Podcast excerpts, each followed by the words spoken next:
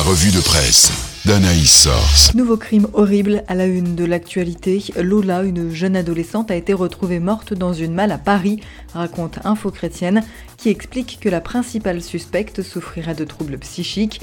Alors qu'une veillée de prière est organisée aujourd'hui, selon Famille Chrétienne, la classe politique se déchire, titre La Croix, et commet une faute quand elle choisit sciemment de se servir de l'émotion collective suscitée car la droite n'a pas manqué de relever que la suspecte algérienne en situation irrégulière faisait l'objet d'une obligation de quitter le territoire applicable depuis deux semaines, comme si cela résolvait le problème, alors que quand le soupçon envahit tout, il n'est plus possible de demeurer ensemble, explique la vie qui complète.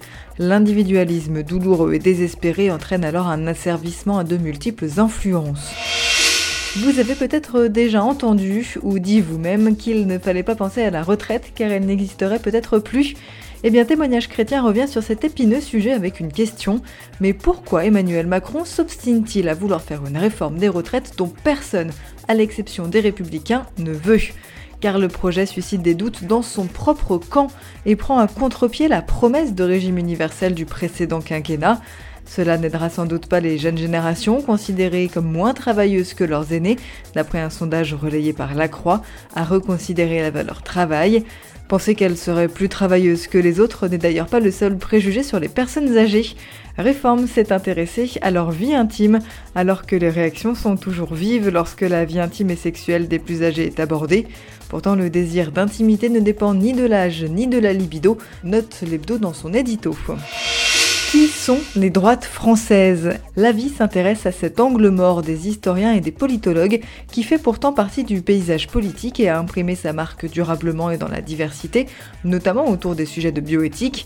Ainsi, les droites gouvernent avec une ligne libérale et très sécularisée, mais dès qu'elles perdent le pouvoir, elles se reconstruisent une légitimité populaire en assumant les combats de leur base catholique, estime un des auteurs du livre À la droite du père. La question de l'avortement est particulièrement représentative actuellement, la Croix rappelant que le Sénat à majorité de droite s'est opposé mercredi à une proposition de loi visant à inscrire le droit à l'IVG et à la contraception dans la Constitution. Aux États-Unis, au contraire, Joe Biden s'est engagé à inscrire le droit à l'avortement dans la loi fédérale à l'agenda du Congrès dès janvier en cas de victoire lors des élections de mi-mandat d'État Galeteia. Évangélique.info se fait lui le relais de la campagne 40 jours pour la vie en Suisse, où jusqu'au 6 novembre, des groupes de chrétiens se rassemblent chaque jour devant l'hôpital universitaire de Bâle pour prier contre les avortements qui y sont pratiqués.